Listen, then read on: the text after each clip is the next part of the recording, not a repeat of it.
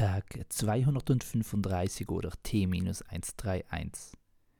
Heute könnte es wieder zu einer Eskalation führen. Und nicht verwechseln mit der berühmt-berüchtigten Elskelation. Die geht zurück auf die Schriftstellerin Else Lasker-Schüler, die sich manch ironisch irrwitzige Fantaserei erlaubte. So in ihrem Gedicht Im Anfang. Darin blickt sie als Weltscherzo auf die Entstehung der Erde zurück und bedenkt dabei recht neckisch die theologische Geburtsstunde des Seins. Dabei wird auf ironische Weise viel Vorstellung auseinandergenommen. Und darum geht es ja auch in Eskalation, als etwas in seine Grundfesten erschüttern lassen. Gleich der Jericho-Story, wo die jüdischen Heimkehrer nur mit den Klängen von Hörnern Mauern einbrechen lassen. Kleine Background-Infos dazu. Die Geschichte des Auszuges aus Ägypten ist vermutlich doch mehr aufgebauscht.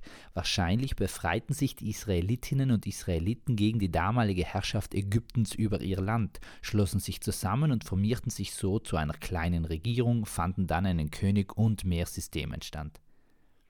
Aber noch einmal zurückzukehren zu Else Lasker Schüler. Diese hatte direkt keine Schülerin oder keinen Schüler und trotzdem gab es auch wieder Nachahmerinnen und Nachahmer.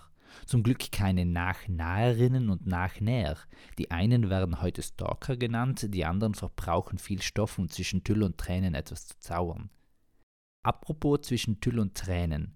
Hochzeitskleider werden immer wieder umgetauscht, weil sich doch einige mehr für Tiefzeiten interessieren.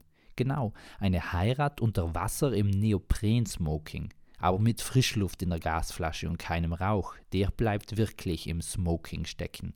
Oder stehen, Rauch steht ja oder liegt oder schwebt.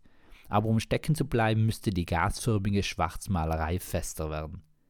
Aber nicht alles, was fest ist, muss auch gefeiert werden, denn nicht nur Feste feiern, wie sie fallen, auch Blätter fallen, wie sie fallen.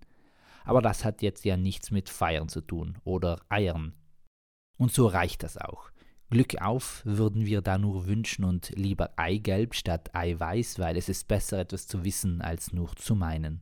Peace, Amen and out.